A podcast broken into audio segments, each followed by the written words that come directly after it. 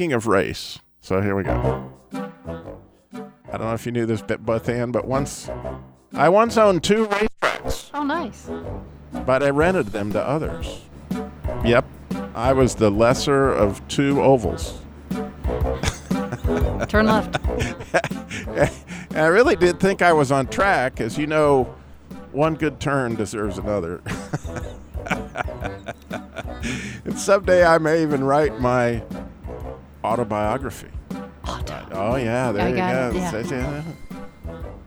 And I also heard this the other day. The horse racers, you know, they all had shorts on that were just a little too small for them. So it was a painfully tight race. That could happen. I don't know if you know this, Don, but here's here's a rule that you can live by: never race silkworms. You know why? Don? I can't wait to find out.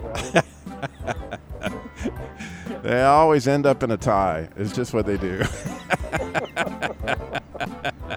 The silk made it. to- yeah, yeah, yeah. They That was always end up in a tie. You know what I'm saying? I love it. That's what happens with silk. Anyway,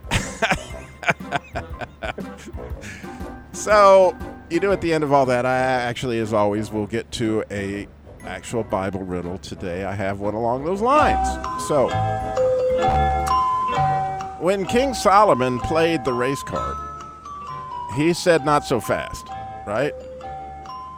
He actually said, "The race doesn't go to the swift."